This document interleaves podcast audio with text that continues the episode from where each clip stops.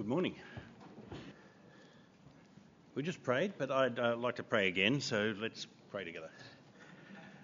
Father, we do pray that you might take from our minds everything that would distract us from your word. We pray that you might give me words that are true and uh, which reflect what you have to say to us. And uh, Father, we pray that your Spirit might so work in us that we live as the people who follow the Lord Jesus. And we ask it in his name. Amen. Well, often it is when you are under stress that your character is displayed. How you handle challenge, uh, criticism, attack, or rebuke says a lot about you as a person. I remember when I was uh, much younger, someone wrote in a report about me, he doesn't handle criticism well. That's not true, I retorted which proved the comment to be right on the money, of course. Um, I hope I've grown a fair bit since then, but uh, confrontation and challenge, criticism and rebuke, they're not always easy for any of us to swallow, are they? And what about when there is a relentless campaign against you? Unjustified but unrelenting. A determined attempt to bring you down, to ruin your reputation or worse still, to cause you physical harm, how would you respond? If you can think of a time when something like that has happened to you, how did you respond? At times like that, the veneer of politeness and grace can peel away and leave on display something we wish we weren't, can't it?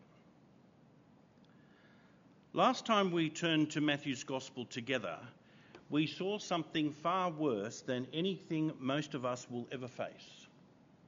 You might remember Jesus' act of compassion and mercy towards a man with a withered hand who came to the synagogue that day. And if you do, you'll remember how the Pharisees were lying in wait, eager to trap him, eager to expose him as a lawbreaker who deserved the most severe penalty of the law himself. And knowing full well what they were doing, after putting them on the spot with his own question and his declaration that not only was it lawful to do good on the Sabbath, but he, Jesus, was in fact the Lord of the Sabbath, Jesus did exactly what they thought he would do. Then he said to the man, Stretch out your hand. And he stretched out his hand, and it was completely restored like his other one. And Matthew tells us, and going out, the Pharisees conspired against him as to how they might destroy him. It was a totally unwarranted and despicable reaction. It was vicious and unprincipled. Jesus had acted in gentleness and mercy and compassion, and their reaction is to begin to plot how to get rid of him. And the very next words in Matthew's Gospel are, and Jesus knew. Imagine that. He, he knew exactly what they were doing exactly what they were planning to do. And his reaction to their plans reveals something extraordinary about his character and about his mission. And it is something that uh, you and I both need to hear this morning. Because who he is and what he is going to do helps us recalibrate our approach to what is going on about us lifts our eyes to the horizon of the gospel and challenges our own foolish responses to the obstacles we will inevitably face in Christian ministry. And amongst the other things we will learn is that it is not only what you do that matters, but how you do it. How you exercise this ministry matters. So, will you turn with me to Matthew chapter 12? And verse 15, if you haven't already. And Jesus, knowing this, withdrew from there, and many followed him. And he healed all of them and warned them not to make him known, in order that what was said by Isaiah the prophet might be fulfilled, saying, Look, my servant whom I have chosen, my beloved, in whom my soul is well pleased. I will put my spirit upon him, and he will proclaim my verdict to the nations. He will not quarrel nor cry out, neither will anyone hear his voice in the streets. A bruised reed he will not break, and a smouldering wick he will not extinguish until he drives the verdict to victory. And on his name the nations will hope. It's glorious and it's short. A report of what Jesus did after the healing of the man with the withered hand in the face of the conspiracy that was being constructed around him, and then an explanation of his action in terms of the words of the prophet Isaiah in Isaiah 42. The passage divides up quite simply, doesn't it? What he did and what it means. And did you notice it was for you? He will proclaim the verdict to the nations. Verse 18. And on his name the nations will hope. Verse 21. So let's look at those two parts briefly. What he did, verses 15 to 16, and what it means, verses 17 to 21. First, what he did. Matthew has shown repeatedly throughout his gospel that Jesus has extraordinary power. He has healed lepers, those oppressed by demons, those with life threatening illnesses. He commanded the wind and the waves, and they obeyed him. And he had just healed a man with a withered hand with just a word. All he had to do was say, Stretch out your hand. See, everything is pointing to him being the Messiah, the long promised deliverer of God. In fact, when John the Baptist wavered back in chapter 11, Jesus pointed him to the Old Testament promises about the Messiah and used them to explain what he was doing. So, how would you expect someone with that kind of power and authority to act when it comes to his attention that those who oppose him are plotting to kill him? Well, you know what would happen in President Putin's Russia, don't you? Those Pharisees would simply disappear and never be seen again. You know what would have happened at the time of the French Revolution, Madame la Guillotine. You know what would have happened in Al Capone's Chicago? He'd just send the boys around, some show of force that would silence the opposition and strike fear into even his supporters. But how does Jesus act? He makes a strategic withdrawal and warns those he helps not to make him known. He doesn't hit back. He doesn't stop them in their tracks with just a word. He doesn't simply withdraw his sustaining power, without which they could not even take a breath. No, he leaves and he cautions silence. Now, isn't that just a little too passive for the Messiah? The Messiah triumphs. The Messiah defeats the enemies of God. The Messiah blazes forth in strength and glory and victory, doesn't he? John the Baptist, it seems, was troubled that Jesus was not the revolutionary figure who, in shows of magnificent strength, just swept away all opposition and ungodliness. But here it is again. Nothing dramatic in response to the Pharisees' high drama not what you might expect. Not entirely passive, of course, he, he heals those who follow him. He heals all who are brought to him. As one writer puts it, he heals them all, there are no failures. But he doesn't take the Pharisees on. He doesn't quarrel or wrangle with them. He doesn't raise his voice. He doesn't impose his will upon them. He stopped the howling wind and the crashing waves with a single command. But he does not do that here. He just withdraws and says quietly to the recipients of his kindness, Don't tell anyone. Why? Is Jesus really that insipid? Is he really weak after all? How are we to understand this reaction to such unjustified, corrupt, and wicked behaviour on the part of the Pharisees? Is there really nothing else he could do? Well, for Matthew, the answer lies, as it almost always does, in what the Old Testament has to say about him. In Matthew's Gospel, the entire thing, Jesus' person and ministry can only be understood in the light of what God has promised, a promise stretching all the way back at least to Abraham. And that is why Matthew takes us back to the Old Testament again here. He healed them all, and he warned them not to make him known, in order that he might fulfill what was said through the prophet Isaiah. What he did that day was not arbitrary. It was not the product of a knee jerk reaction.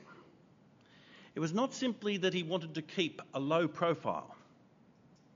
It was not simply a strategy for keeping himself alive. It was not simply that he preferred not to seek publicity, not to draw attention to himself. No, what Jesus did in withdrawing and healing all who followed him and warning them not to make him known, all of this, like everything else about him, has its anchor in the scriptures. So, secondly, what, what it means.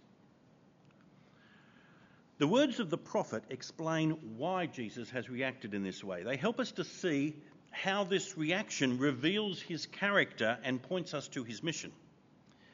In their original context, Isaiah's words speak of one to come, a great idealized figure who will bring justice, who will put God's order and plan for the universe into full effect and make the one true God known throughout the whole earth. This one will be the answer to Israel's repeated weakness and failure. More specifically, as Alec Motyer puts it, he brings the result of the trial between the Lord and the idols the verdict that has been authoritatively settled by God Himself in His courtroom. In all the earth, there is only one God. He brings this verdict out into the open to the entire world, and this verdict will prevail. It will not be overturned. But now, now that Jesus has come, the words open up even more. Matthew recognises that these words suit Jesus to a T. But more than that, Jesus did what he did in response to the Pharisees' conspiracy in order that these words might be fulfilled. Look, my servant whom I've chosen, my beloved in whom my soul is well pleased. I will put my spirit upon him, and he will proclaim my verdict to the nations. He will not quarrel or cry out, neither will anyone hear his voice in the streets. A bruised reed he will not break, and a smouldering wick he will not extinguish until he drives the verdict to victory, and on his name the nations will hope. The quote itself has three parts. Did you see them? Who this servant is, what this servant will do, and how this servant will do it. In verse 18, he is the servant. Not just the servant, but my servant. He comes to do the will of another, not simply his own will. Whatever the agenda of the Pharisees or anyone else, he has come to do this one thing the will of his Father. Verse 18 again, he is the servant whom I have chosen. It's a rather oblique expression of how different Jesus was to the Pharisees. This was, this was not a battle, you see, between two different leadership styles or two different religious philosophies. Jesus was chosen in a way that no one else has been before or since. He is the chosen one of the living God, and clearly the Pharisees are not. Verse 18 yet again He is the servant in whom my soul is well pleased. God's delight rests upon him. They are words we've already heard at Jesus' baptism. We'll hear them again at his transfiguration. God's pleasure and delight does not rest with the Pharisees. It rests on this one, his servant, the servant he has chosen. Yet, even more than that, he is the servant upon whom God has put his spirit. Verse 18 again. For right from the start of Matthew's gospel, right from the start of Jesus' ministry in this gospel, it's clear that the Holy Spirit has been involved. When Mary was betrothed to Jesus, or to Joseph, sorry, she was found to be with child from the Holy Spirit. It was the Spirit who descended from heaven like a dove at Jesus' baptism. It was the Spirit who led him into the wilderness to be tempted. At point after point, it is clear that Jesus' ministry is enabled by the work of the Spirit. That's why later in this chapter the discussion will focus on the Spirit and his ministry. So that's who he is. He is God's chosen and beloved servant upon whom the Spirit rests. That's the one who left the Pharisees to themselves in their plotting, healed all who came to him, and warned them not to make him known. He always was and always will be the chosen and beloved servant of the Lord. And God's Spirit is upon him at every point from the virginal conception in Mary's womb to his offering of himself through the uh, eternal Spirit without blemish to God. God's Spirit is upon him at this very point, too. What he does right now, what he does, he does as this one. And what is it that he does? Was there in verse 18 as well, isn't it? He will proclaim justice he will proclaim the judgment of God, the legal decision or verdict of God to the nations. We've already seen hints of this in the gospel in the genealogy in Matthew 1 and the attention drawn to Rahab and Ruth and the wife of Uzziah, uh, Uriah, sorry, the Hittite. In the visit of the wise men from the east in Matthew 2, the healing of the centurion as a centurion servant, sorry, in Matthew 8, and the healing of the Gadarene demoniacs, in, also in Matthew 8. Jesus' earthly ministry wasn't directly to the nations, to be sure. He insisted that he was only sent to the lost sheep of the house of Israel. But at the end of this gospel, he would send out his apostles to make disciples of all nations. And just a few chapters before that, he would talk of how this gospel of the kingdom will be proclaimed throughout the whole world as a testimony to all nations, and then the end will come. The inclusion of the nations in the purpose of the only living God is the great decision of God. That is justice. That is the verdict. The decision which tears down the barrier between Jew and Gentile at the cross. That is the ministry of this servant. And he will proclaim the decision, the verdict, to the nations. That is what he does. Yet, friends, most important of all is how this servant will do what this servant was given to do. How will he proclaim God's verdict to the nations? He will do it with an unexpected gentleness.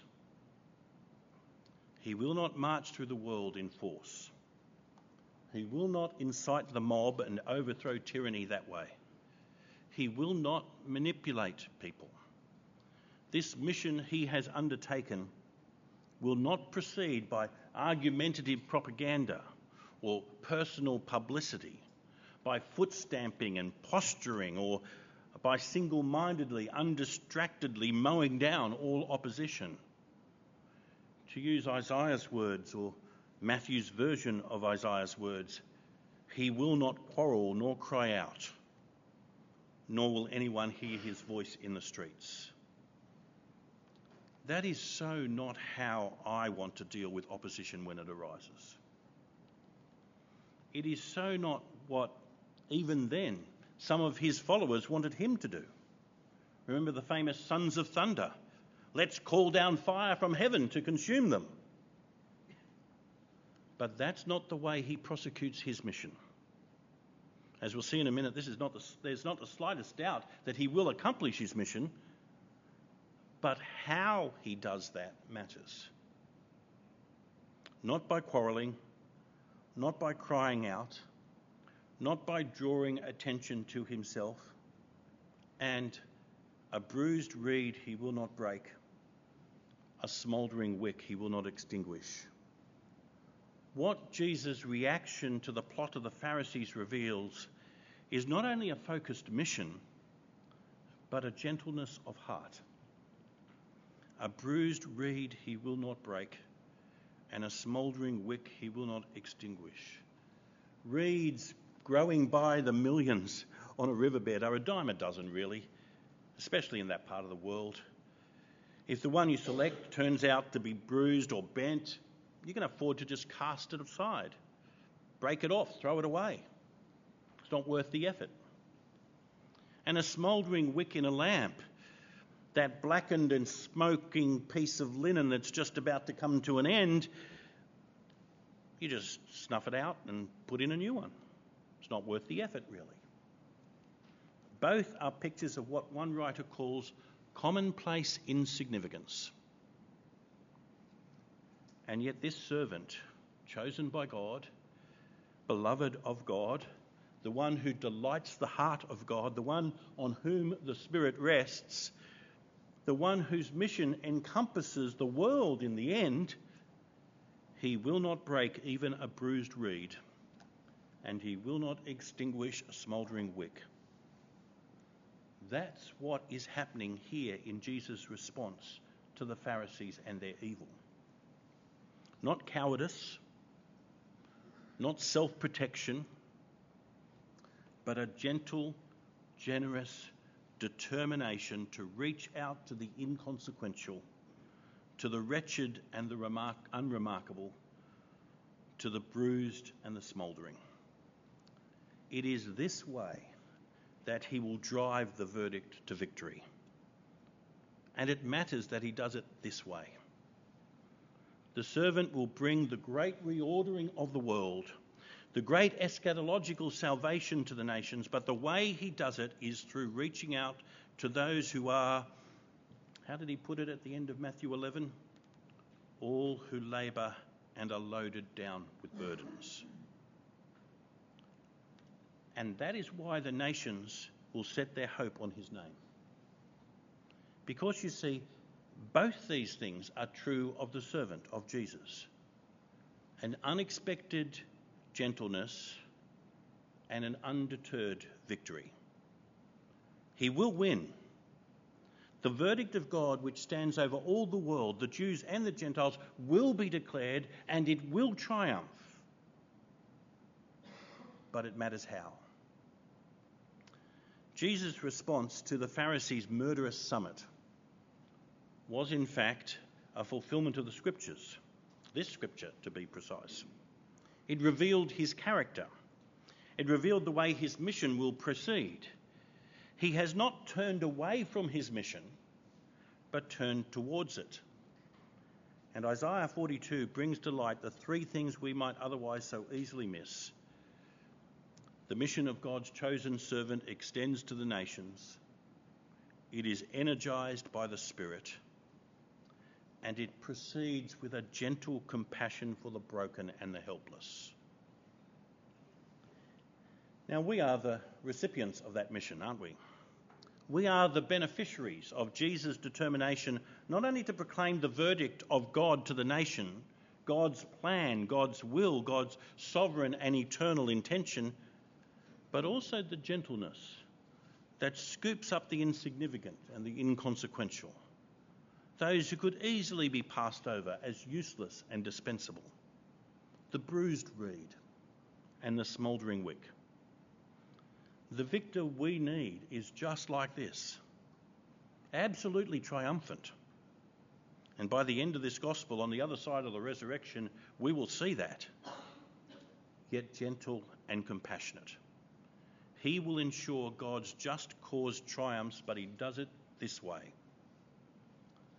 And we could stop there, of course.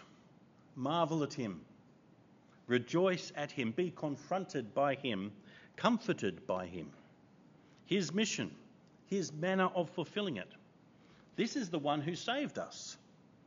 The verdict has reached to us, and in his name we hope. And he did it this way with such gentleness and understanding and compassion. Hallelujah, what a Saviour.